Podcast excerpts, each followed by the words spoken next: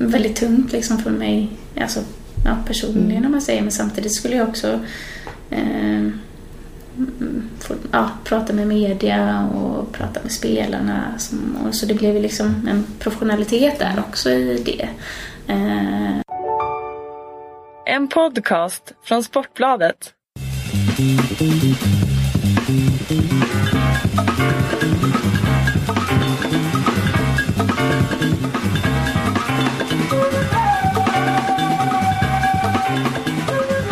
Hemma hos har jag fått komma igen. Eh, inspirerad av att jag fick komma hem till Pia Sundhage. Jag har blivit hembjuden till Matilda Lundblad som eh, vi känner som klubbläkare för Elfsborgs IF och Kopparbergs Göteborg främst. Hej och tack för att jag får komma hit. Ja, tack så mycket för att jag fick vara med i ditt program. Mm. Vi sitter, sitter just så jag ser ut över Göteborgs hamninlopp. Eh, men inte riktigt så jättefint väder. Men, men helt, det hade varit helt okej med fotbollsmatch idag, eller? Ja, ja men det hade det varit. Visst. Eh, det är ju härligt nu när vädret börjar vända lite grann och vi får...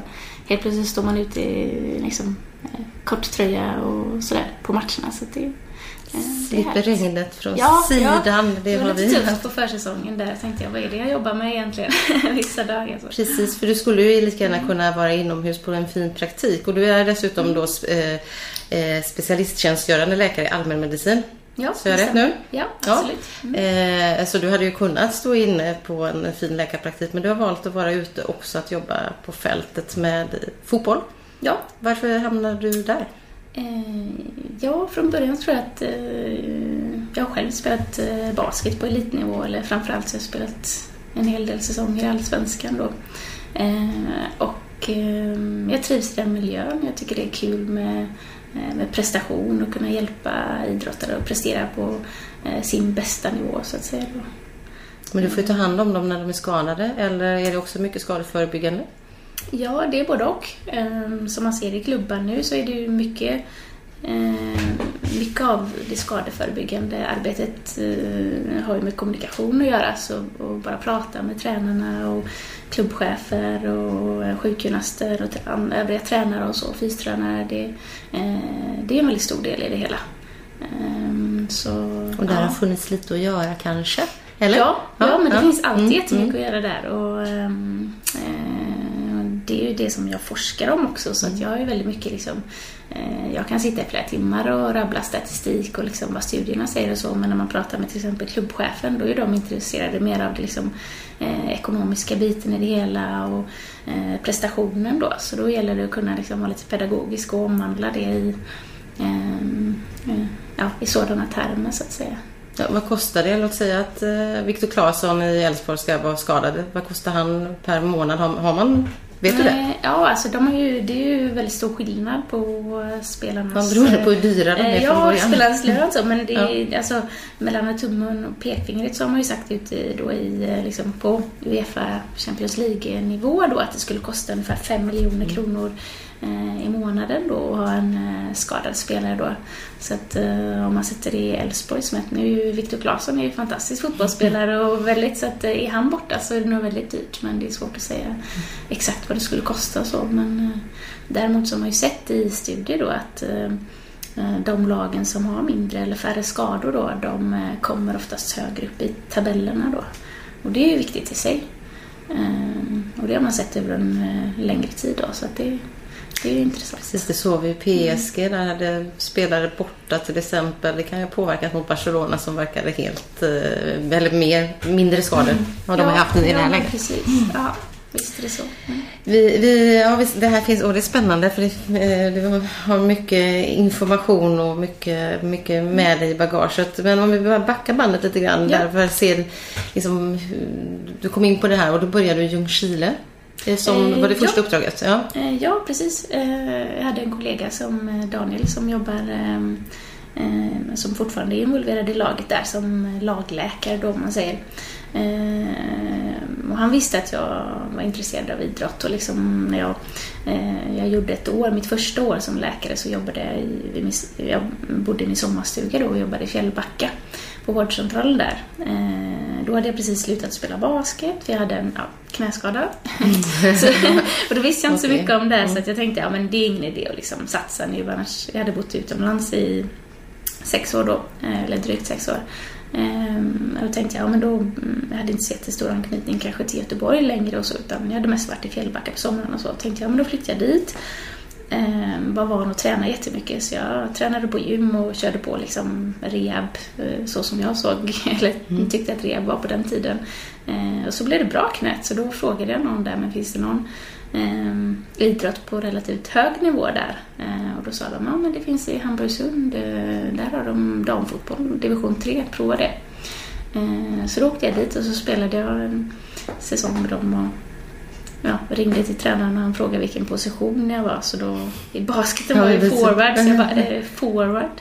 Så då spelade jag en säsong och lyckades göra ganska många mål faktiskt. Så det var wow. jättekul. Mm. Det är ju intressant. Hade du, ja. ja givetvis din bakgrund som, som basketspelare men, men att ja. gå från det till att spela fotboll är inte helt enkelt. Nej, jag gjorde en hattrick mot Bullan i min första match där tror jag, eller någon av de första matcherna då. Och det, det var inte på grund av att min fantastiska fotbollsteknik utan jag var ju väldigt vältränad så att jag kunde liksom springa förbi eh, deras backar om man säger så. Mm, okay. eh, och det hade den här läkaren i Ljungskile hört talas om då. Så att han frågade om inte jag skulle vara intresserad och det var ju självklart. Eh, och då var, var du där och sen mm. Jitex eh, i damallsvenskan och ja, sen hamnade precis. du eh, mm. i Älvsborg. Ja, det är där vi håller på säga, det är där du har blivit känd, får man säga så? För lite, ja, lite det kan man väl... säga. Ja, men precis. ja. Ja. Jo, Jitex var ju egentligen det första laget där jag verkligen liksom tog med an och var mycket på träningarna och var på hemmamatcherna och även på bortamatcherna då. Ehm, och då känns det som att jag kom in i det väldigt bra. Jag visste inte riktigt hur jag skulle göra liksom, när jag skulle skicka en remiss från min egen dator helt plötsligt och inte från kliniken. Och, eh, all den backupen som jag hade haft från Daniel i Ljungskile var ju borta då så då fick jag hitta mina egna kontaktvägar och skapa mina egna relationer Men då. Så träffade jag Jon Karlsson, eh, professor i ortopedi då på Mölndal. Och som är i kooperativ IFK Göteborg? Ja, mm. precis. Så att han är ju min mentor kan man säga och det är han som har verkligen, vi har pratat under flera år nu i stort sett. Från början var det varje dag för jag behövde fråga om allting och nu pratar vi kanske några gånger i veckan då och diskuterar fall och så. Ja, för hur funkar det där? Jag menar, man måste ju ha mm, kopplat till om man behöver skicka dem på MR-undersökning ja. eller... Alltså vi har jättebra försäkring. Vi har Folksam Elitförsäkring då så det är inga problem att få en MR eh, samma dag eller dagen därpå om, det, om, om man nu vill ha det då. Sen är det viktigt att ha kvar det liksom, kliniska ögat också. Man behöver inte skicka allting på MR och så bara för att man kan då. Eh, men eh, ja, det, så det funkar väldigt bra. Och så ja, skulle man behöva operera och så, så tar de kostnaden för det också då i och med att vi har den försäkringen och man får en tid snabbt och så. Det är inte som det var på 80-talet när de här försäkringarna inte riktigt fanns. Och det var ju då det var mycket prat om att eh, fotbollsspelarna liksom gick före lite grann i kön mm. inne på universitetssjukhusen. Då. Eh, så är det inte längre då. Nej, det kan vara bra för allmänheten att veta. Ja, att precis. de inte är förfördelade på det sättet. För det ja. väckte ju faktiskt en mm. viss irritation. Ja, precis. Ja. Och Elfsborg eh, gör du nu, är det din tredje säsong? Ja, det stämmer. Ja. Mm. Det var, och det var ju mm. så att det ändå var lite nära där att du skulle sluta när du var höggravid. Ja. Eller i alla fall du eh. kanske gör ett uppehåll. Ja, jag funderade ju mm. på det självklart. Eh, det gick upp nästan 30 kilo och det var liksom lite tungt att hanka på där men eh, eh, jag visste ju inte, jag hade ju inte varit gravid förut, jag visste inte hur det var. Kan man jobba liksom? Kan jag vara matchläkare nu i liksom åttonde, nionde månaden. Jag visste inte det själv då men eh, eh det var ju det året som eh, Claes var eh, tränare för A-laget då så eh, jag tänkte att jag skulle ta upp det med honom och bolla lite grann men jag hann väl aldrig det utan han sa det Va? För helvete, är du gravid. Nu lämnar du oss inte. Sa nej, vad tycker du att jag ska liksom, ja, vi ser hur det går liksom. Det är klart att jag alltid har liksom jag har jättemånga kollegor som jag vet skulle ställa upp om det skulle vara så att jag inte kunde komma någon gång eller vara borta några veckor eller så. Eh, då sa han, nej men eh, vi, jag är väldigt tacksam om du kör på. Nu har vi byggt upp något bra här så nu fortsätter vi på det. Och då, backar man, då backar man inte, eller har man ju förtroendet nej. också givetvis. Ja, precis. Ja. Nej men det kändes viktigt att vara kvar då. Så att... Och eh, vi ska återkomma till Claes Ingesson och den relationen eh, och tiden i klubben där tillsammans eh, som blev väldigt speciell för dig och för honom och för många.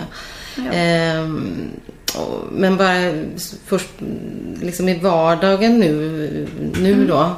Nu Mm. Ja. är, har sonen kommit och är, vad var han, åtta månader? Ja, åtta Titta på månader. lite tält här inne som han ja, kryper in precis. ut i. Ja, han är duktig. Han kryper och härjar så. så att, Det är bra, du har ju motoriken och båda hjärnhalvorna är med och Ja, sånt där. precis. Tittar man som läkare på sina barn på ett annat sätt tror du än vad Eh. vi gör? Alltså för du vet. Både ja och nej. Men eh, jag tror att, nej, det är kanske inte jättemycket mer än...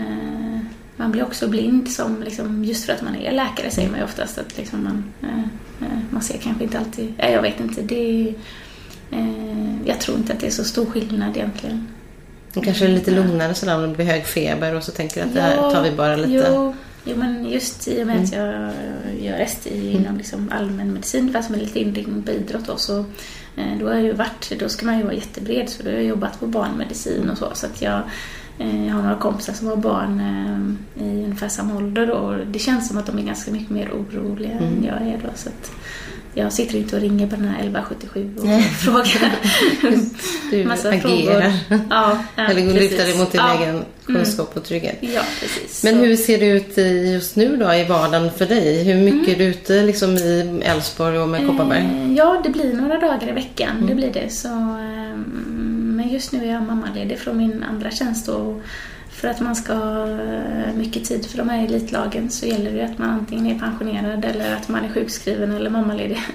Nej, men Ja, för det går inte att vara heltidsläkare nästan och Nej, göra det samtidigt. Och skämt ja. åsido, så det tar ju väldigt mycket tid Mm, och så. Eh, och mm, om man ser på herrsidan då så tränar ju de på dagtid. Om man säger Kopparberg då, eh, Kopparberg eller Göteborg FC då, eh, till dem kan skulle jag ju kunna åka efter jobbet till deras träning så. Men eh, i Älvsborg så förutsätter ju att jag har en hel vardag eh, ledigt då. Så att jag åker dit istället. Så att, men det går några dagar i veckan så.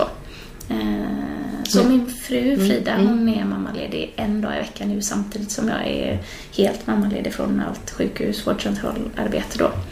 Eh, Så vi pusslar ihop det på något sätt så. Det gäller, men, men hur är det just när det gäller Älvsborg där? Är det så att du åker ihop där, där mm, du får rapport från det medicinska teamet att vi behöver att du kollar på det här? Mm. Eller är, är, är det vissa dagar i veckan som du är fast där uppe? Eh, ja, eller vi har inte en specifik dag utan vi pusslar lite beroende på när de spelar match och så vidare då. Men eh, rapport från dem får jag varje dag då. Eh, vi har två sjukgymnaster då som eh, jobbar nära laget hela tiden då. Eh, sen så är jag ju alltid där på hemmamatcherna och i, i Sverige har vi så ett, eh, en fotbollsläkarförening där vi har byggt upp liksom så att eh, när Elfsborg åker mm, på bortamatch så är det bortalagets eh, läkare som har ansvar för båda lagen då. Och samma sak när lag kommer till oss så har jag även en del ansvar för deras lag då. Så det hjälper ju mycket att jag åker inte med alltid på bortamatcherna så då. Eller det, det händer någon gång ibland då. Men, eh, men, men det är svårt att säga det från vecka till vecka men jag försöker ju vara där i alla fall. Eh, Så att jag är någon eh, liksom veckodag på dagtid, dagtid där då. Och sen så blir det en del eh, eftermiddagkvällar och, eh, och så. Och sen när jag är eh, verksam så när jag inte är mammaledig så kan ju de komma till mig på kliniken och så där också då. Då brukar jag träffa dem på ort och sen till IFK-kliniken här uppe då. Men du, hur mycket liksom fotbolls Älvsborgshjärta där och, Kopparbergs Göteborgshjärta har du fått? in? Hur, hur engagerad är du i matcherna? Eller står Mm. Jo, du, sitter du bara och tittar liksom och tänker oj, där gick han in lite fel, akta kring nej. jag vill hjälpa dem att liksom prestera för sin, Ja. sin bästa kapacitet och eh, efter förutsättningarna. Så att det, jag blir väldigt involverad. Så, eh, så att, eh, ja, men det är ett stort hjärta skulle jag säga.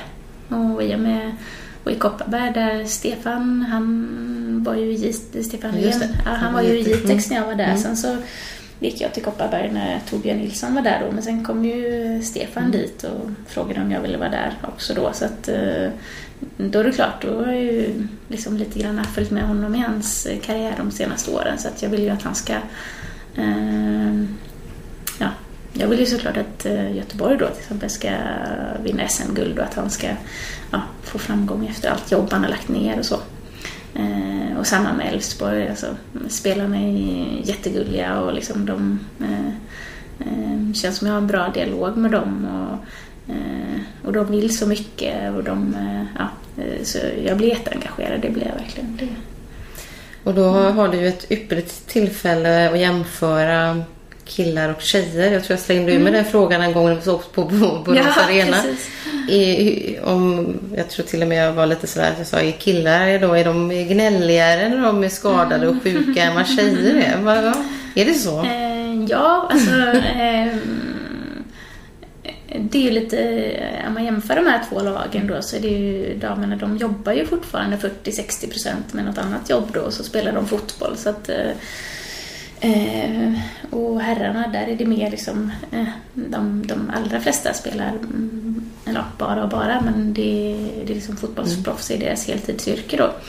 Eh, så att, mm, de har två, antingen en eller två sjukgymnaster på varje träning och, eh, och jag som är där också då. Så att eh, de har ju väldigt mycket medicinsk backup hela tiden som kanske damerna inte är vana vid på samma sätt då.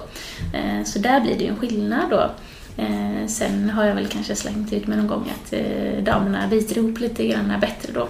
Eh, Men jag vet inte, jag tror att det har mer med liksom personligheter och omständigheterna liksom runt omkring laget. och Det är klart, har man ett helt medicinskt team som är liksom på plats i, hela tiden då, eh, då blir det mer att man kan ta upp eh, små saker då och bolla om det. Och damsidan kanske liksom, ja, är det verkligen någonting så kommer de med det då men annars så tänker de, ja men det här, ja, eh, det här kanske går över eller ja.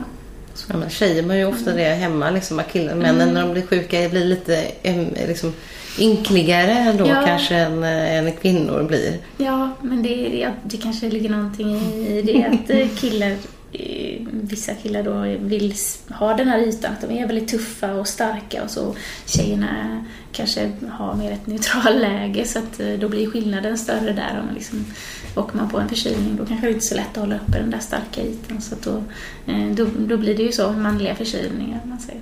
Mm. Eh, är det någon skillnad så i, i rent i kapacitet att ta sig tillbaka i skador liksom, på, på, mellan män och kvinnor? Eller är det högst individuellt? Jag tycker att det är väldigt individuellt. Vissa är väldigt eh, liksom, eh, duktiga och, mm, på att ta instruktioner och lyhörda och så och förstå vikten av det. Och det kan ju bero lite på var man är i karriären också. Har man aldrig haft en skada tidigare då kan det kanske vara svårare. Ha, vad ska jag göra nu? Och liksom man blir lite valpig så. Men har man haft några skador och vet att liksom, ja, men nu kommer en tuff period och nu ska jag göra allting för att sen kunna se tillbaka på den här perioden. Att ja, men jag gjorde verkligen mitt bästa för att komma tillbaka. Uh, och sen så, alltså, som fotbollsspelare har du ett lag på 25 spelare så får man räkna med att det är i snitt 50 skador per säsong då. Det är rätt mycket. Alltså 50? 50 skador per säsong. Oj. Och då är 50 procent av de skadorna, eller hälften av de skadorna kanske är Ja, man tillbaka Mm. under en vecka liksom. Och 10 av dem är man borta längre än en månad. Eh, och sen resten någonting däremellan då. Så att, eh, och är man lite mer, har man lite mer rutin, då vet man liksom, ja men nu, nu kommer en skada och, och mm, ja, säg att en, en, varje spelare kanske får en, två skador varje säsong då. Då vet man, ja men nu kör jag den här perioden, nu avstår jag någon match och så. Men är det första gången då blir det bara, oh shit, liksom, nu, nu kom det en skada och vilken otur just jag hade och så istället för att se det stora perspektivet. Nej men det, det är så här det ser ut liksom. Jag är fotbollsspelare, det är tusen gånger högre skaderisk än om du jobbar i industrin eller någonting. Så att, eh, då har En de del av yrket nästan. Ja, det, Mm. ja precis. Ehm, Ehm, och om vi tittar då, om vi håller oss kvar där lite i i Älvsborg så, så var ju du i laget som, som klubbläkare under det här året som, som Claes eh, Mm. var där. Eh, nu har det gått månader. I oktober gick Claes bort i sin cancer som, som Mm. han har också varit uppe med efter sin bok då och berättat hur han upplevde det. Hur, vad är dina känslor nu? Med liksom, det har gått lite, fått lite distans men ändå. Ja, precis. Ehm, jag tänkte nästan att du skulle fråga det så jag plockade faktiskt upp hans bok och började läsa lite grann för att bearbeta då. Ehm, det var ju väldigt mycket media och så jag skulle svara på liksom hur Claes mådde hela tiden och sådär. Och, eh, när han skulle vara tillbaka och så. Liksom sådana här omöjliga frågor att svara på egentligen då. Men, ehm, och, och när han gick bort då, det är både Alltså, det var ju väldigt tungt liksom för mig, alltså, ja, personligen om man säger, men samtidigt skulle jag också eh, mm, ja, prata med media och prata med spelarna. Som, och så det blev ju liksom en professionalitet där också i det. Eh, så att, eh, och sen så var det ju en speciell period också i och med att jag fick Tristan eh, två månader innan Klas gick bort och sådär. Så, så det var ju väldigt mycket med det och på begravningen så hade jag liksom lille Tristan två månader utanför kyrkan. Och, eh, så det var svårt att ta in allting så. Så jag känner väl ibland när jag kommer, vi har ju en, fin, en jättefin porträtt på Klas i liksom, matchgenomgångsrummet och så. Och jag får fortfarande det att jag liksom, liksom ja, stannar upp lite när man ser det. Och, så jag tror inte att jag bearbetat det där riktigt ännu. Eh, och det här med boken, då kändes det på något sätt, ja men då, då finns det ju någonting kvar av Klas och så. Men, ja, eh, jag tänkte på det mycket för jag var ju en av dem som, som ringde dig och vi var flera från Sportbladet som, som ringde dig precis mm. som att eh, du var den auktoritära liksom, läkaren mm. som tog ansvaret för, för alla frågorna kring Klas. Eh, mm. Eh, och det var ju du kanske inte egentligen eh, tränad på, liksom, mediatränad. Mm. Det var ett rätt stort ansvar där som du fick eh, mitt i allt. Ja, ja Claes frågade mig om, eh, han sa det att jag tycker det är tungt med det. Eller, eller, vi hade en väldigt nära relation, jag och Claes. Och, eh, vi litade mycket på varandra. så Ehm, en relation som jag värderar fortfarande väldigt högt. Och, eh, och då frågade han mig någon gång att ja, men jag har haft så mycket media genom hela livet och, och just nu så känns det inte som att jag kan svara på alla de här omöjliga frågorna och liksom visa mig stark utåt och så. så eh, är det okej okay om jag hänvisar allting till dig? Och, och då sa jag liksom, ja men självklart, eh, jag ville ju göra det för honom så sett men jag hade väl inte riktigt insett exakt vad det betydde liksom att flera journalister skulle ringa och smsa varje dag så. Eller så fort det var något nytt så, ja, så började telefonen ringa med en gång då. Ehm, men det, ja, nej, sen jag blev eh, läkare i Borås så har det varit en del sådana här eh, light-versionen av mediaträning. så att mm, jag var väl relativt liksom, förberedd på hur jag skulle agera och sådär. Ehm, så, Men det är klart att det där var ju också väldigt svåra frågor att svara på som mm. du var inne på själv. Samtidigt så kanske, Precis. Jag tror i alla fall att vi eh, på något sätt mer också eh, lutade oss mot svaret eller accepterade svaret för mm. det kommer från läkaren mm. och då, då kan man inte precis. ifrågasätta så mycket. Nej, visst är det så. Och jag, alltså, mm, många liksom, i de medicinska teamen runt lagen vill kanske inte prata så mycket med media utan mm. ser det som något liksom, onödigt ont. Sådär. Men eh, jag ser det lite tvärtom, att det är jätteviktigt att vi pratar med journalister och om någon ställer mig en fråga så Eh, så svarar jag gärna och, eh, och, ibland känner jag oj vad jag babblade på nu liksom. Jaha, vad kommer det här bli för liksom eh, rubriker, och rubriker av det och så. Ibland har det blivit ganska märkliga rubriker också. Men, men vad gör det liksom? Det är inte, ja. Folk förstår väl att det mm. inte Eh, att man inte alltid blir rätt citerad i, i media och sådär. Och som liksom journalist och läkare, det är bara att försöka vara jättetydlig med vad man, vad man menar för att det inte ska bli konstigt så. Nej, men... Mm. Eh, och Claes och du, du var inne på det själv att ni hade en, en speciell relation mm. och den utvecklades delvis den natten var det va, som han, eller kvällen natten efter han hade mm. trillat på Gamla Ullevi. Jag var på matchen och såg ja, eh, mer eller mindre när det hände och det var ju en väldigt dramatisk händelse. Ja. Eh, när han satt i rullstolen och eh, mm. den välte. Eh, men då ja. åkte du med honom till sjukhuset och stannade ja. där va? Ja, mm. precis. Eh, I och med att då var det en så kallad bortamatch då mm. som jag var med på i och med att eh, det var, eh, då är det, var det Jon då som var hemmaläkare och ansvarig för båda lagen men jag var ändå med Elfsborg då på bänken så som tur, eller, som tur var mm. i det hela så då kunde jag ju lämna i och med att det var inte jag som hade ansvaret för båda lagen då. Ehm, så då frågade jag bara Claes, vill du att jag hänger med? Ja, absolut. Så mm. Eh, så åkte vi upp i ambulansen då till Sahlgrenska så vet jag att någon eh, Frida och Tristan var där då och Annika Sjölund också eh, för att kolla på matchen så då ringde jag till dem och frågade om de kunde ta Klas väska och komma upp då. Nej, förlåt. Tristan fanns ju inte då. Så Nej, han, han var inte med. han var inte Fast med. i hjärtat och kanske Nej, i jag tänkte magen. såhär, vad var Tristan egentligen? Han var i magen. Eh, ja, så då kom Frida upp till Sahlgrenska också då, så då satt vi där med, med Claes först liksom, ja, eh, och väntade när han, när han blev bedömd och eh, CT-hjärna, röntgennacken och hela den här biten då. Eh, och sen så får man ju liksom vänta på ett litet rum då, så då låg Claes där med nackkrage och allting men men han var ju verkligen, han frågade liksom vad, vad, gick det i matchen? Eller vad var liksom så här, ja nej men det står där att liksom eh, de gjorde en jäkla kämparinsats och sådär och då blev han så nöjd och stolt och sådär så. Eh, och sen var det väl Frida, min fru då, hon har spelat i Allsvenskan i 14 säsonger då så att eh, de brukar alltid prata fotboll och sådär. Ja, så så att, så att jag, jag lämnade henne i det här rummet och Ja. så satt de och pratade liksom spe, ja, matchen och analyserade den då. Och, eh, så stack jag iväg och eh, tittade på, eh, på röntgenbilderna och det här då. Och pratade med läkarna och försökte liksom styra upp det. Och pratade med Bosse, ordförande i Elfsborg. Och, eh. Mm. Jag svarade på alla samtalen för jag visste inte vem det var som ringde så ibland var det liksom någon journalist och ibland var det en klubbchef eller ja, tränarna och familjen och ja.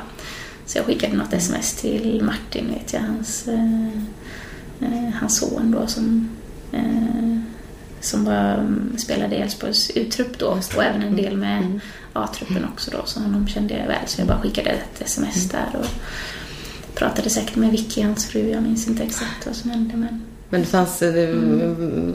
där och det är klart att det, jag menar, hamnar man på sjukhus och utlämnas så kan, är det också skönt Ja. att ha en läkare som kan titta på bilderna och en second Ja. opinion och liksom diskutera Mm.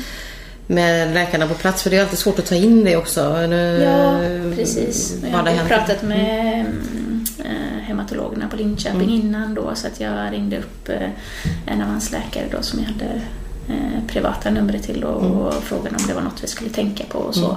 Eh, så då fick jag lite tips där som vi då skrev in i journalen som, Mm. som man skulle tänka på när det gällde just Klas då så att jag fick väl medla lite grann där. Och, Mm. Och sen- de hade du kontakter med ganska mycket va? Hans, Ja, alltså jag pratade Ja. med dem Mm. eh, lite då och då, men det var inte så att jag pratade med dem varje Nej. dag eller sådär. Claes var också ofta sådär liksom, har du pratat med dem nu liksom idag? Jag bara, nej men jag pratade ju med dem för några dagar sedan. Ah, ja, okej, nej, jag tänkte att så försökte jag förklara för honom att det är ändå liksom, jag kan inte bara ringa dem och börja prata om dig utan varje gång måste vi bryta sekretess och de ska ringa dig och fråga är det okej om vi Mm. pratar och, och samma sak med mig då så att eh, men ja, han var ju väldigt underbar Claes på det sättet. ja, att han För liksom, honom är det väl så här, alla kan prata. Ja, och han engagerar ju Ja. alla så att Ja. de var ju väldigt liksom så...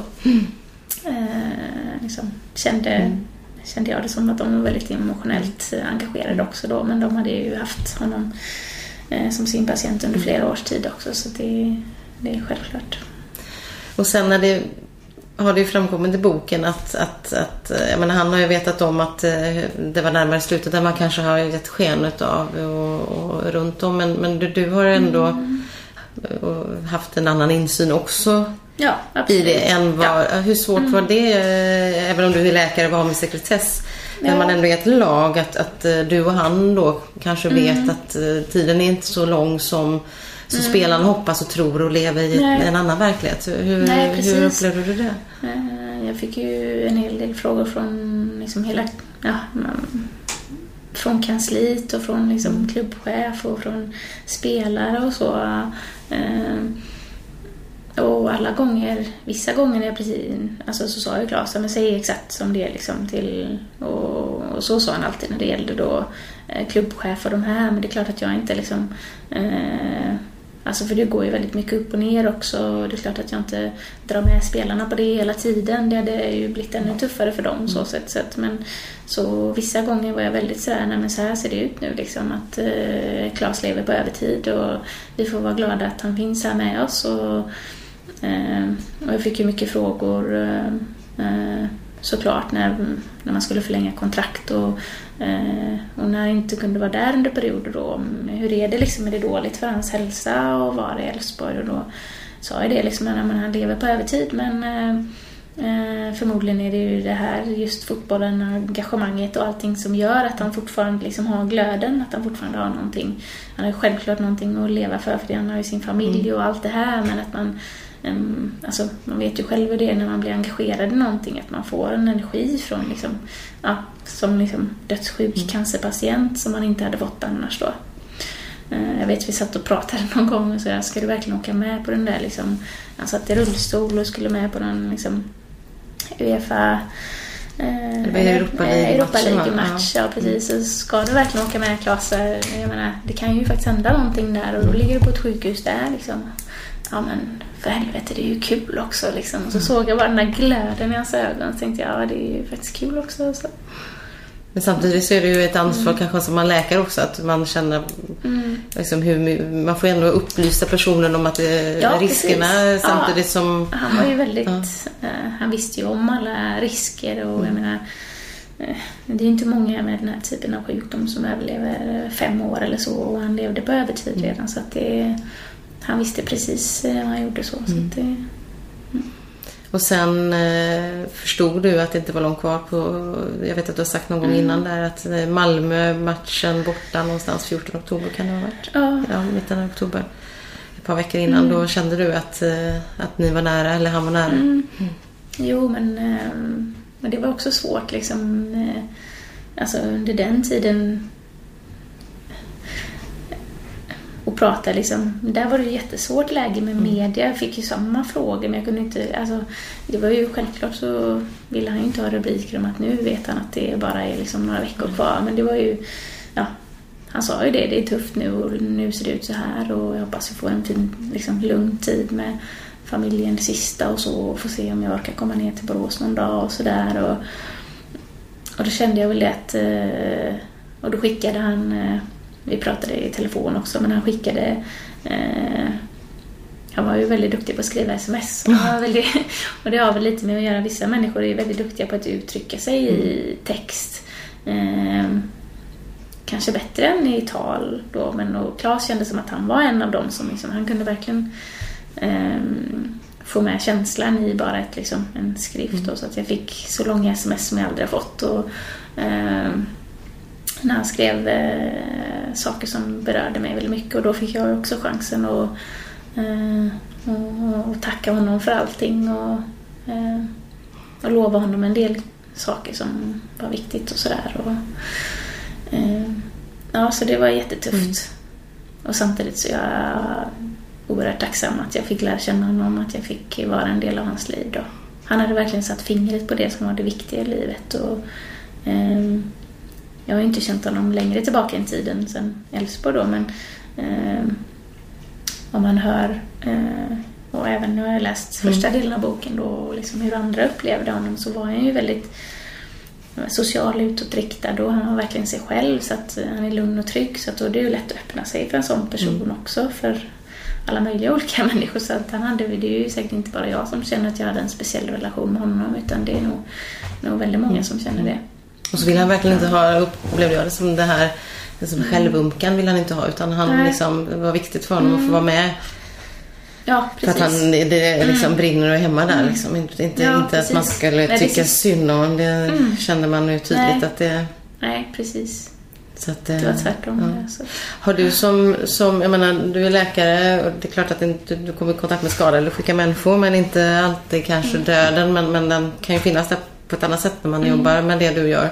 Mm. Eh, kan, kan den erfarenheten liksom, tillsammans med Claes, eh, har, har den på något sätt påverkat dig yrkesmässigt? Är du med? Liksom? Ja.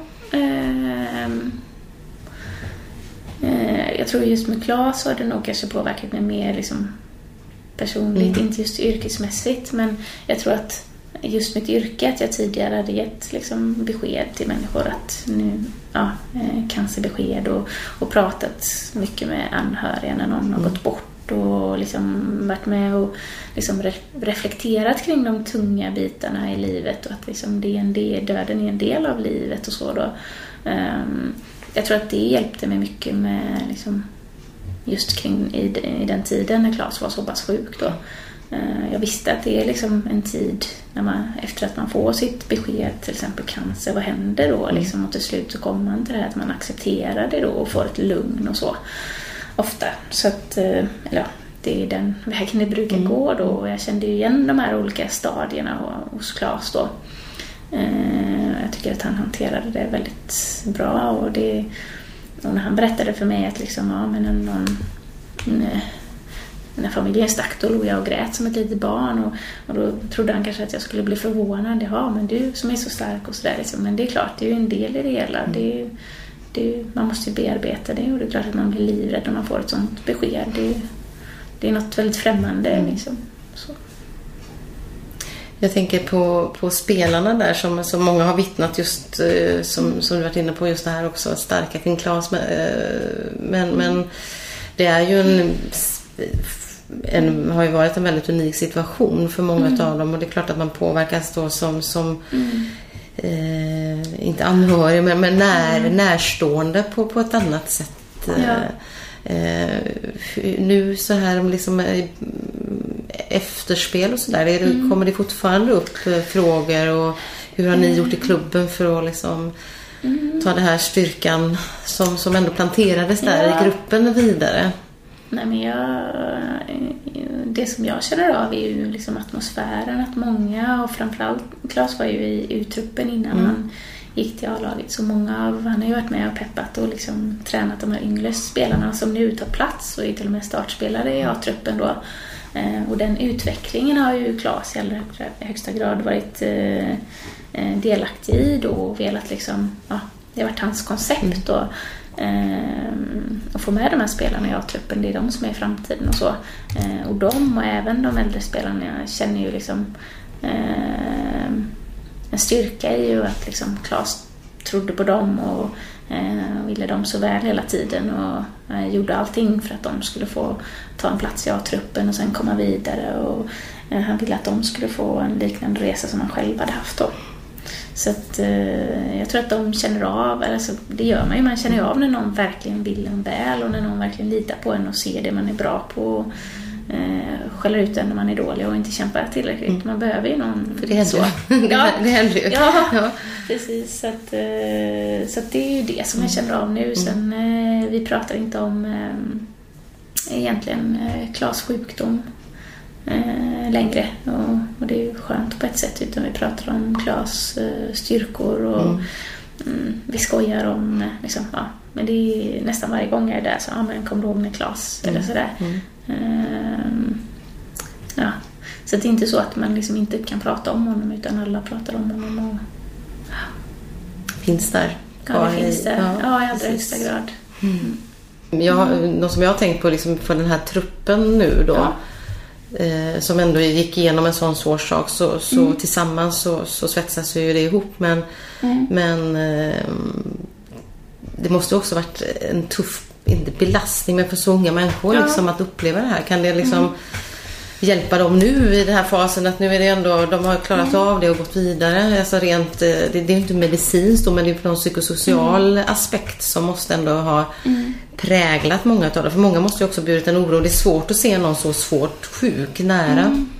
Ja, det var en väldigt stor eh, osäkerhet i truppen. ehm, och det var ju en rätt svår eh, balansgång där med när eh, man säger, eh, ordförande och klubbchefer från den här sidan de frågade liksom "Men kan Claes göra det här? Och, eh, och mitt svar var alltid alltså rent medicinskt sett så finns det ingenting som säger att det skulle vara dåligt för honom att vara kvar. Snarare ser jag liksom den här glöden och engagemanget att det hjälper honom och, och det är för Claes skull då.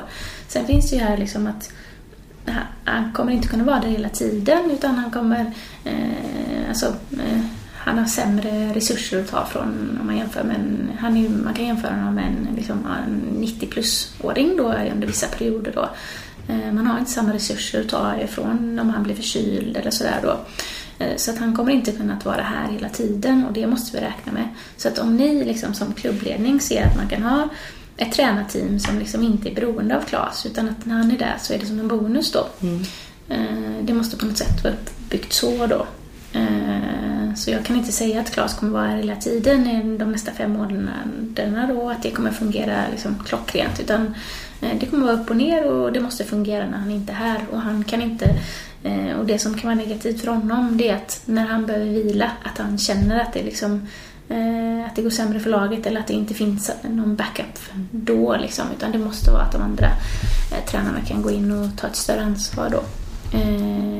och det sa ju Wettergren då Eh, att han skulle göra och Nian tog ju ett eh, jättestort ansvar hela tiden då Eh, och kämpade på. Så att, eh, men det är klart, det, det var ju jättetufft för spelarna med osäkerheten mm. då. Eh, och för, eh, för övriga, eller för, för tränarna, för Janne Mian och Peter Wettergren så, så var det ju tufft att Claes helt plötsligt inte var där då och då fick de gå in och ta ett, ett helt annat ansvar och så blev hela den där biten med media som blev ett ganska stort tryck mm.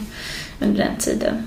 Och sen så är ju Peter Wettergren och Claes barndomskompisar så det är klart att han, han hade också sin professionalitet och fick liksom eh, vara tränare när han var tränare och sen kunde liksom inte bearbeta det här under en träning eller så utan då fick han gå in och ta ett större ansvar och köra på fastän att eh, det var tufft för honom att Claes inte kan vara det.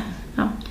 Eh, så att, eh, det var ju tufft mm. för hela föreningen absolut och, men samtidigt så ehm, så har det gett så himla mycket eh, till hela föreningen och eh, styrka och en känsla av samhörighet och alla de här bitarna då. Så att det är ju svårt att, för mig som värderar Klas så himla högt att mm. säga att det var någonting negativt för klubben också. Utan jag tror verkligen att det var en styrka. Mm. Och, och att folk växer ju också genom att, att man vågar ja. hitta lösningar som passar. Eh, ja, precis. Och kanske kan vara lite ja. förebilder för andra också. Ja, absolut. Genom ja. Hej, jag Ryan Reynolds. På Mint Mobile, we like to do the opposite of what Big Wireless does. They charge you a lot, we charge you a little. So naturally, when they announced they'd be raising their prices due to inflation, we decided to deflate our prices due to not hating you. That's right. We're cutting the price of Mint Unlimited from $30 a month to just $15 a month. Give it a try at mintmobile.com slash switch. $45 up front for three months plus taxes and fees. Promo for new customers for limited time. Unlimited more than 40 gigabytes per month. Slows. Full terms at mintmobile.com.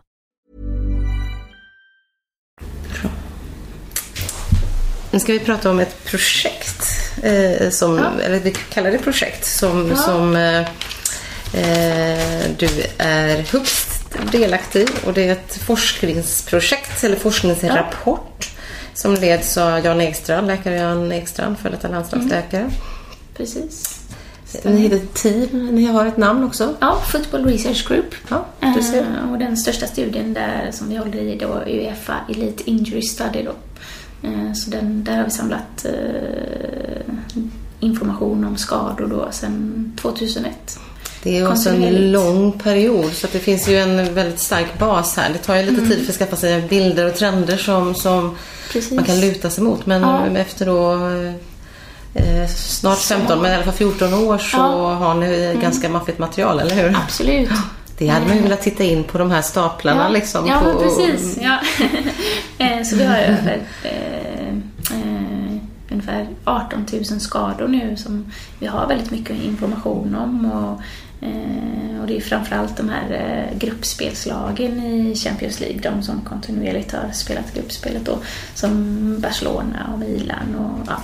Men det, det är jättemånga klubbar och, ehm, och det är ett väldigt robust material så att det är precis som du säger, man kan ju eh, i det här materialet så kan man visa på en del trender och så. Och det är det som är styrkan i, i materialet då. Vilka är de tydligaste trenderna som ni känner har varit värdefulla liksom att uh, mm. få ut och liksom kunna ge mm. det som ett underlag för, för de medicinska teamen utav de här storklubbarna? Mm.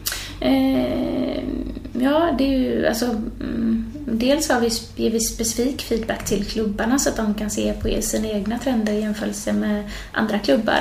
Eh, och där får de det... inte veta vilka de andra klubbarna Nej, är. Visst är det så? Så att eh, Barcelona mm. får så här ser ni ut och så är det XXXX. De får ja. inte veta att det, det där är Bayern München eller... Ja, precis Nej. så. Mm. Hade det varit känsligt? Ja. Eh, ja, det hade ju varit jättekänsligt såklart. det, det, eh, många medicinska team som kanske hade blivit sparkade. Nej, men jag vet att ibland, vi skickar ju de här rapporterna till klubbarna och ibland så håller klubbläkarna dem väldigt och ibland så diskuteras det väldigt med ordförande och CEO och så. Så det beror lite på hur det har gått för dem då kan man tänka också. Mm.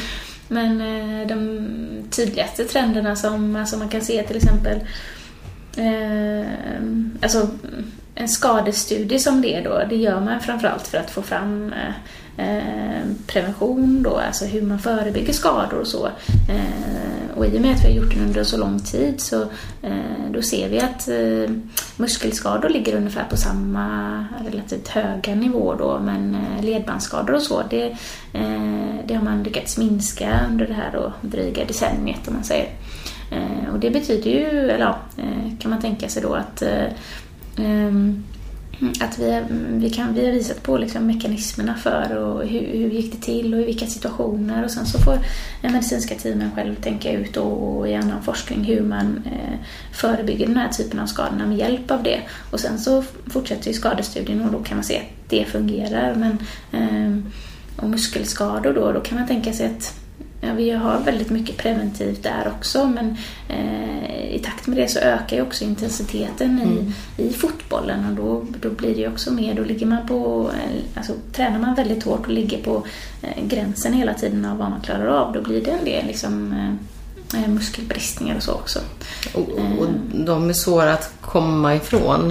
Eh, eller ja, kan det bli ännu bättre det är förebyggande? så att vi måste hitta mer bättre förebyggande sam, mm. samt också då med hjälp av det här då så kan man också eh, styra belastningen då för spelarna. Det är också jätteviktigt så att man hela tiden ligger på gränsen men man kom, mm, kommer inte upp där så att man eh, och då kommer vi till hela liksom, tanken kring rotationssystem och träningsbelastning mellan mm. och Precis. även den här lilla ja. kvarten man kanske kan ta, ta ut en spelare liksom, i slutet av match om resultatet. Ja. Och man ser också att det är, då är sex gånger ökad skaderisk på match jämfört med träning då till exempel. Och, eh, och bara som ett exempel då, som nu i Göteborg, FC Kopparberg då, där, eh, där hade vi ganska, vi hade vi rätt, relativt många, eller har vi haft rätt många skador de senaste veckorna bara då, för det går ju lite i vågor så också. Då har vi börjat prata väldigt mycket om vad ska vi göra och så, men det är mycket skador på match och så. Då har vi lagt in så att eh, så att vi kör, ehm, att vi håller igång i paus också då, att man eh, först får Stefan prata och sen så eh, helst hade man kanske velat sitta på cykel några minuter men då går vi ut och joggar på planen och sen så eh, kan man köra lite rörlighet och sådana grejer så att det blir mer kontinuitet då. Ja, så det blir ingen pausvila där riktigt Nej, utan precis. det blir aktiv vila kan man säga. Ja, precis. Mm. Och så ser man ju även att eh, Eh, i den här studien då att de allra flesta skadorna sker sista kvarten på bägge halvlekarna då. Så har man någon spelare som kommer tillbaka efter en eh, skada, till exempel en muskelbristning då och nu eh, ska göra ett inhopp i en match, då brukar vi göra så att Stefan är ganska trött på det här då när jag säger att hon får spela 30 minuter då.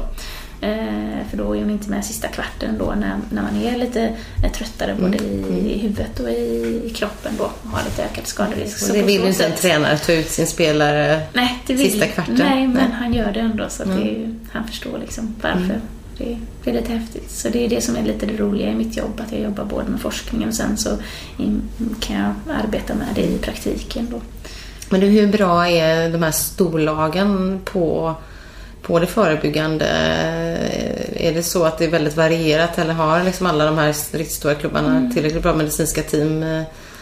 Mm. Och är det i så fall kanske upplägg från tränare och fysio som snarare liksom kan mm. påverka? Alltså man ser ju mycket en kontinuitet i medicinska team, mm. tränare och så vidare. Har man bra kontinuitet i det så, eh, så håller man skadorna på en relativt jämn nivå. Så. Men en lag som byter tränare Eh, då får man en liten, liksom, en liten peak med skadorna sen jämnar det ut sig. Kroppen klarar väldigt mycket belastning men eh, förändringar i belastning är, man väldigt, är kroppen väldigt känslig för då. Så då kommer en del skador och sen så planar det ut då. Så, att, eh, så då ska man byta tränare så kanske man ska försöka hålla kvar det medicinska teamet eller läkarteamet då. Mm. Och inte byta allting samtidigt för då blir det ju ännu mer den då. Och sen så ser man vissa tränare som liksom kontinuerligt bara har högre skador hela tiden. Kanske för att de inte kommunicerar med, med teamet, med fystränare och så vidare då. Som bara kör på i blindo? Ja, precis. Ja. Så det, det, kan man se en, tydlig trend där. Men eh, inte bland de trender jag har jobbat med och Nej. jag har ju sekretessat. Ja. kan jag inte- Du ser att jag blir så här direkt. Ja, här, okej vilka klubbar Ja. Mm. internationellt här eh, har den formen utav eh, för det finns ju klubbar, jag, men Mm. det finns väl eh, flera klubbar som har haft en lång skadeproblematik liksom. Ja. Arsenal, Precis. har jag fel där?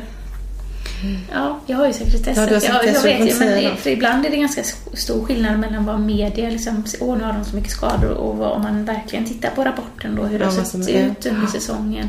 Då kanske det har varit att de har haft en peak och så skriver man om det väldigt mycket Mm. så. så att, och det är inte så att eh, skadorna ökar inom elitfotbollen som man kanske tror om man läser eh, tidningar och så. Men eh, utan, eh, ja, det är ju som jag säger, muskelskador ligger på en Mm. jämn nivå och ledbandsskador och, eh, minskar då. Men har du fått feedback från någon av de här medicinska teamen ute i klubbarna eh, Ja. som hör av sig tillbaka och säger du det här, vad tror du det här beror på liksom? Eller, Ja, absolut. Och det är en del i, alltså, mm, som eh, Football Research Group som vi gör då. Vi åker till klubbarna. Så första klubben jag var i, det var just Arsenal då. Eh, så då satt eh, jag och Ekstrand och någon mer ner tillsammans med deras sjukgymnast och deras läkare och så diskuterar vi, ja så här ser det ut för er och vad har ni för tankar och vad vill ni att vi ska titta på och, och då hade jag publicerat en studie om inre sidoledbandet då i, som är den vanligaste knäligamentskadan då. Eh, så då frågade jag, nu ska jag göra en uppföljande studie till det, vad vill ni att jag ska titta på där och så. Så, ja, så jag har varit i flera olika Premier League-klubbar och andra klubbar också då. Sen har vi sån här um, sånt här Uefa Injury Study eh, möte varje år då. Så att då träffar man ju alla.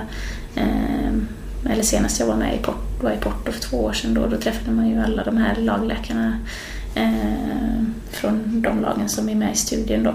Eh, och vissa sjukgymnaster var med också då. Så det är ju det är ett fantastiskt internationellt nätverk att ta del av. Och då satt vi och presenterade studierna som vi vill göra och tog in feedback från klubben också då. Och bland alla de här eh, läkarna så finns det några kvinnor. Du är en. Ja. Mm. Och Eva M. Camero från Chelsea Precis. en. Och, Ja. Mm. Men hon är väl den enda kvinnan i Premier League tror jag. Än så länge. Ja. Det kanske kommit någon ny nu. Men Nej, hon är den enda inom eh, europeisk elitfotboll, Ja. förutom jag själv då. Som, som jag känner till. Ja. Sen, det kan vara så att det finns någon, men i eh, de här eh, Champions League-lagen, eller Mm. man ska kalla dem, så är det ju bara Eva då. Och då har de även en annan läkare, Paco då, som är lite grann huvudansvarig då. Så hon är matchläkare och även en väldigt stor del i det medicinska teamet då. Så att, eh, hon har fått lite stjärnstatus så, Ja. i Premier League faktiskt. Precis. Och Eh. just det, det är inte bara liksom, eller ja, jag vet inte ens om det är negativt, men det är inte, i alla fall inte bara negativt att vara kvinna för att man, det blir ju, alltså man sticker ut lite grann från mängden. Men som hon har berättat, hon, alltså hon var så trött på det i början, fick alla tro att hon är sjukgymnast hela tiden. För sjukgymnaster finns det ju en del, eller fysioterapeuter som det heter nu för tiden då, men finns det ju en hel del både i dam och herrfotbollen då. Eh, men, eh, ja, men nu har hon gjort sig ett namn så att folk vet vem hon är då. Så det ty- tycker hon är rätt så skönt. Mm. Alltså precis som får... Hon har ju sagt, det, jag skrev upp något hon har sagt, att kvinnor inom herrfotbollen betyder ett annat sätt att kommunicera. Mm. Och det är bevisat att det blir skillnad. Eh, på, att det finns skillnad på hur män och kvinnor lö, eh, väljer att lösa problem. Fotbollen Ja. handlar om resultat. Jag är övertygad om att vi skulle komma med, kunna göra bättre resultat med fler kvinnor i, i, Ja. i klubbarna. Så, eh, känner du Absolut. där att du eh, kan vara lite förebild om det är andra kvinnliga läkare som men vill gå den här absolut. vägen? Och Är det någon som hör av sig? Mm. Ja, jo, men det är det i allra högsta grad. Så det är jättemånga, både eh, kvinnor och män och tjejer och killar som hör av sig och undrar ja, men hur blir man eh, läkare som Mm. du och idrottsläkare och jobbar med klubbar och så. Och det är lite därför som jag och Barcelonas läkare då håller på att utveckla den här appen till Ja, det får du berätta om. Ja, precis. Vi har ett samarbete sedan en tid tillbaka när vi, eh, de forskar, eller vi forskar nu tillsammans då och tittar på muskelskador och genetiska faktorer som är en helt annan typ av forskning om man jämför med den här Uefa-studien då. Eh, och, ja, eh, och i och med det samarbetet så ja, vi har också samarbete med spelarna och vi kan skicka MR-bilder till varandra och sådär. Man blir lite grann ensam som alltså klubbläkare är man ju oftast en, sjukgymnaster finns det flera, massörer finns det flera och så. Så det är rätt häftigt att ha det här nätverket och man kan lära sig mycket av varandra då. Så, så, du då... kan få liksom eh, om Messi skulle skada sig så kan du få titta här på, på Messis eh, MR-plåt eh, här liksom. Ja, absolut. Eller så, ja. ja mm. och vi brukar ju liksom ta bort personnummer och namn och allt mm. sånt för att liksom hålla sekretessen. Mm. Eh, men ja, absolut. Mm. Och eh, vi tittar, för det är också, alltså man har ju som jag sa då 50 skador ungefär per säsong. Så att kan man dubbla det till 100 och bli involverad i varandras skador också så mm.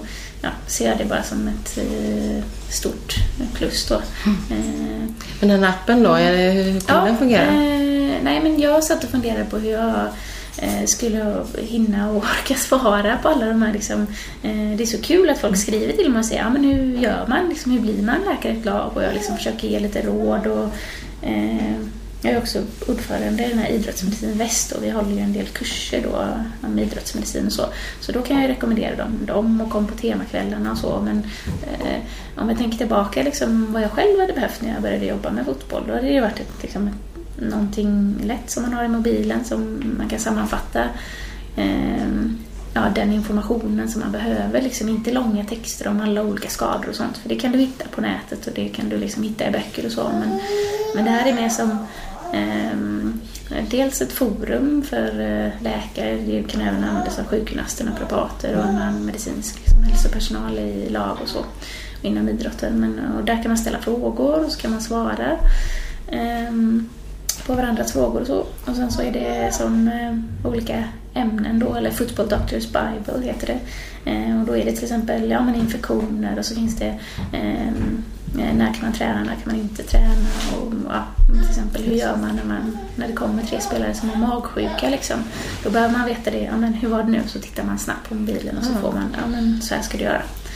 Eh, och, så, och den är då till för ja, alla läkare, idrottsläkare som, som egentligen vill, eller man får abonnera på, på ja, appen. Precis. Finns ja. den idag? Nej, den finns inte ännu. Vi håller, på, vi håller på att utveckla ja. den då, så vi har gjort väldigt mycket av materialet och sen så är det tänkt ett Eh, jag ska åka till Barcelona inom ja, de närmsta veckorna då och spela in en del film, filmer, för vi vill ha undersökningsfilmer också då när man Mm, typ hur, hur går man kliniskt tillväga ja. när man ska känna om det är ledbandet där eller Precis. korsband eller nej, kanske så. så då har vi gjort en liten, ja. jag har jobbat tillsammans med några killar på Chalmers Innovation då som har, eh, som har hjälpt mig att göra liksom, med apputvecklingen, de tekniska mm. bitarna då. Så då har vi en liten gubbe som man kan snurra på och så finns det olika punkter på kroppen beroende på vad man vill se för undersökningsfilmer och så. Ja. Och vilken läkare i Barcelona som du har? Rickard Pruna heter han. Ja, ja det är deras han, huvudläkare va? Ja, Pruna känner jag igen ja, ja, ja. Så han var faktiskt här och hälsade på eh, några dagar eh, eh, förra året då. Så då vi satt faktiskt precis på det här eh, bordet och käkade kräftor när hans telefon började helt hysteriskt ringa och liksom först la han bort den och sådär. Försökte liksom, nej men sen började han titta mer och mer så svarade han och då var det ju Valde som hade dragit korsbandet då. Mm. Så och då började ni prata direkt liksom, eller? Gör man det? ja. Hur, hur nej, ska vi gå tillväga nu? Nej, det var, han hade mycket att göra. Ja. Så han gick in i ett annat rum och ringde och pratade. Mm. Och, ja. Så... och det är bara en del av vardagen? Ja, precis. Så, han blev lite stressad och han skulle vara här i var det eh, tre dygn och det blev två och ett halvt. Han fick mm. åka hem lite tidigare och ta hand om Valdes då och sen åkte de iväg till ett annat land för operationer och sådär. Så, att, så det är lite häftigt mm. att få sån inblick i hans uh, liv. Sen hade jag inte velat byta jobb med honom i och med att han jobbar uh, uh, sju dagar i veckan och sex av de dagarna jobbar han tolv timmar varje dag. Så mm. på söndagar har han med sina två döttrar på anläggningen under halva dagen då. Så han ska kunna umgås lite med dem då. Det är en uppoffring. Ja, verkligen. Moderna tidens slavar. Ja, det är klart de har mycket större medicinska team också i lagen. Men mm. är det fem miljoner per månad för en ja. spelare som ska vara borta så behöver man kanske Då behöver man se till att de är... Backup, liksom. ja, ja, ja, precis. Men den här appen då, den, den, när kommer mm. den att vara klar tror ni? Eh, vi hoppas att den ska vara klar eh, någon gång under sommaren då. Mm. Eh, sen vill vi att den ska vara riktigt bra när vi väl skickar ut den då. Och den kommer vara på engelska så att den är tillgänglig Ja, för alla? Den är bara på engelska, Ja, bara på precis. engelska. Mm. Ja, jag funderar på om man skulle göra en svensk version också men det känns inte som att det behövs Nej. liksom, i Skandinavien. Så, så, att, så kommer det vara en del intervjuer där också. Eller vi har redan gjort några intervjuer där. Och, så det, det känns jättekul och intressant. Spännande. Ja, verkligen. Så det här kommer, eh, liksom, ja, man tänker holländska klubbläkare och alla som, som känner att de behöver Ja, precis. snabb hjälp. Ja, Ja. absolut. Dock onside ska den heta. Doc onside. Doc onside, ja det är klart. Mm. Inte offside utan Nej, onside. och så onside. dock då. Ja. Kul, vilket häftigt eh, sidoprojekt. eh, För du har ju ingenting Ja. annat, eller hur? Nej, nej, men precis. Men det är ju ett bra sätt, bra sätt att, att samla på och och modernt liksom, tekniskt. Ja. Men du, om du då får, liksom, om någon av Elfsborgs spelare drar någonting eh, sådär. Mm. Använder du det också utav de här som, eh, läkarna i de utländska klubbarna? Kan du titta på det här? Eller? Ja, absolut. Ja, men det gör jag. Så det Eh, Niklas Hults eh, skador skulle kunna ha varit och vänt i Barcelona utan att han vet om Ja, det? absolut. Jag tog med mig också Rickard när han var här till eh, Elfsborg en dag Ja. när jag jobbade. Så att jag kom, han tittade på Anders Svensson, eh, någon grej han hade. Ja, då var det ingen skada, men han Nej. kikade på något han hade där. Och, eh, och Niklas Hult var där och körde rehab också, så vi diskuterade lite om liksom, hur man brukar göra vid sådana här baksidolårsskador och så, som ändå är den vanligaste skadan. Bra, då får vi se fram eh, emot ett app, eh, en app-release bland annat från din sida. Och Ja, eh. Matilda, stort tack för att jag, jag får komma hit och lyssna på dig. Och eh, vi lär väl se dig på de allsvenska Ja. arenorna framöver. Absolut. Tack så mycket. Inte för mycket vill vi inte se dig, för då har det nej, hänt något. Nej, precis. Vi ser dig vid sidlinjen. Ja, vid sidlinjen ja. Ja. Det hoppas vi på. Mm. Tack. Tack.